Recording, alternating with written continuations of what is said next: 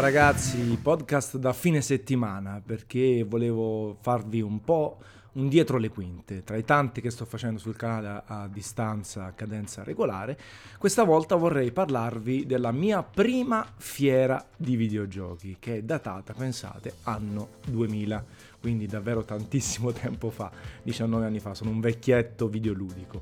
Eh, dovete sapere che appunto a cavallo tra i fine anni 90 e 2000 chiaramente c'erano realtà online eh, di informazione, internet si stava affermando, fino al 97-98 si accedeva praticamente solo a pagamento a internet con le chiamate classiche che potevano risultare occupate, chi aveva l'ISDN era più fortunato perché provava all'infinito ed entrava subito, io avevo un accesso gratuito grazie all'Università Federico II, avevo aperto il mio primo sito sul Napoli, si chiamava Napoli nel cuore, magari ne parlerò in un altro podcast o comunque in un articolo su Gameplay Café. E poi eh, ho cominciato a scrivere per questa realtà che si chiamava alternative-reality.com.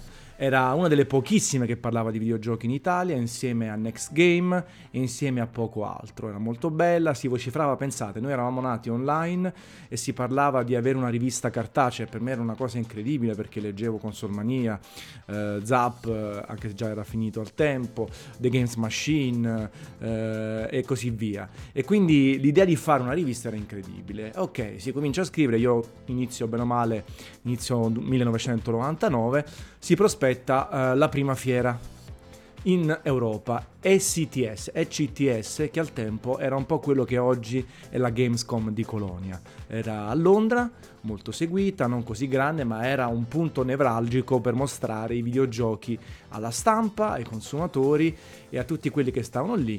E poi noi appunto avevamo il compito, ancora di più al tempo, di riportare le cose online o i colleghi della cartacea su carta. I ritmi erano molto più rilassati, non si correva, si faceva nottata certe volte, ma non si correva a scrivere subito il pezzo per consegnarlo due ore dopo. C'era un po' più di tranquillità perché l'online si stava affacciando, le cartacee erano abituate a un altro tipo di lavoro e quindi si viveva un po' meglio questa fiera. E allora mi ricordo, ne parlavo con Mauro Fanelli, eh, Gianni Selleri, Gozzoddo, che erano un po' i due responsabili di Alternative Reality. Eh, Mauro era il, il capo, il CEO, il padrone e Gianni era un suo fido braccio destro e si prospetta l'idea di andare a Londra e CTS. Chiaramente al tempo non c'erano budget, l'idea era scegliamo te perché vali, però te la devi pagare tu la trasferta, non c'era assolutamente budget. Allora io vado, sto a mare, vado in un'agenzia di viaggi, al tempo ancora mi muovevo così, adesso mi muovo solo da solo, 800.000 lire, eh, perché stiamo all'inizio del 2000 praticamente, inizio metà 2000, c'erano ancora le lire anche, e, um, 800.000 lire, volo da Napoli e eh, alloggio e così via. Uh, vado lì, mi becco con Andrea Palmisano, un'altra vecchia conoscenza che adesso ancora si trova su multiplayer.it, Neverland che è un redattore storico e, e ci becchiamo lì per seguire questa fiera. Non vi, vi nascondo l'entusiasmo incredibile nell'assistere la prima volta a 20 anni a una fiera di videogiochi dal vivo. Dopo averle seguite per tanto tempo, dopo aver letto di videogiochi in anteprima da altre parti, finalmente potevo essere parte io dell'informazione, della novità, dell'anteprima. E quindi questo viaggio a Londra mi ha segnato tantissimo insieme a quello dell'anno successivo, e poi ne parlerò magari in un altro podcast, di Los Angeles. Ho dormito pochissimo la notte, ero super eccitato, arriviamo tardissimo, c'era anche Max Brandini di Avellino. Arriviamo tardissimo a Londra, ci, ve- ci becchiamo dopo tante vicissitudini alle 11.30 nella hall dell'hotel, andiamo a dormire, un giorno di giri per Londra e poi comincia questa fiera, bellissima, immaginate la prima volta andare in un posto con tanti stand, i brand più famosi di videogiochi. C'era Sega in grandissimo spolvero al tempo, poi vi racconterò questo piccolo aneddoto. Uh, I stand vari, abbiamo intervistato il responsabile italiano PlayStation. Abbiamo l'intervista più bella che ho fatto è quella con David Perry, Dave Perry, quello di Sacrifice, il primo gioco ho, a cui ho dato 10 su PC.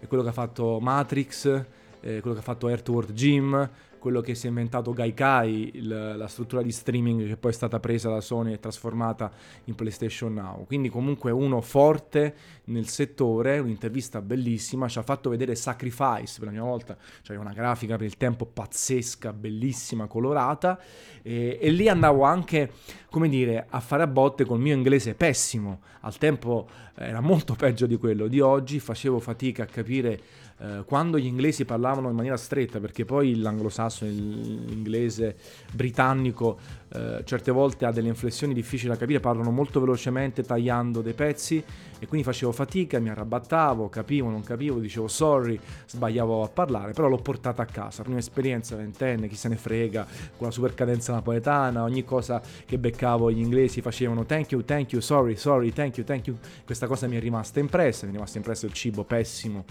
eh, londinese al tempo, eh, tutti i tramezzini e poi anche quello dei press tour che c'erano lì attorno, bruttissimi. Mentre parlando per videogiochi, eh, la cosplayer che mi è rimasta impressa è quella di Lula di eh, Space Channel 5, il primo incontro con Tetsuya Mitsuguchi e poi sono andato a vedere la conferenza Sega all'interno di un cinema. E ragazzi, lì al tempo si respirava un'atmosfera incredibile.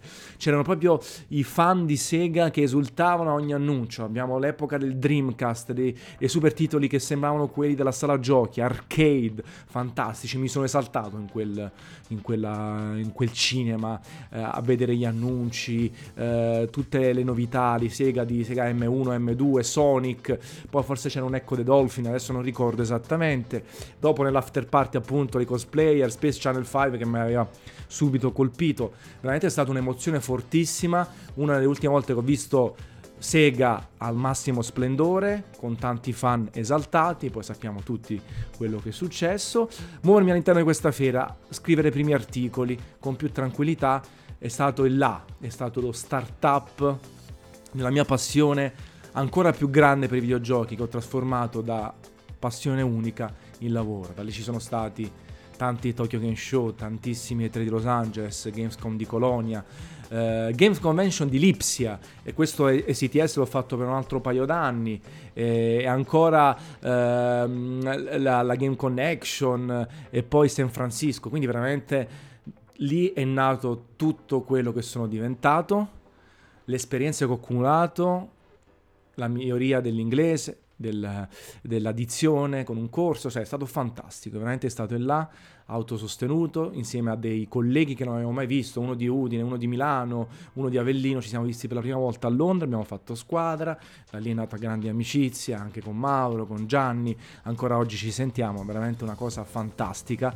che ha definito la persona che sono oggi. Probabilmente sono così grazie al lavoro, grazie ai videogiochi, nel bene o nel male, se vi piacciono o non vi piacciono, sono così grazie a queste esperienze. Quindi volevo condividerle con voi, molto leggero come podcast, spero che comunque sia apprezzato. Ogni tanto dietro le quinte mi piace farlo. Lasciatemi qualche commento, fatemi sapere cosa ne pensate. Questo però non toglie che la capata in bocca arriva subito. Ciao ragazzi.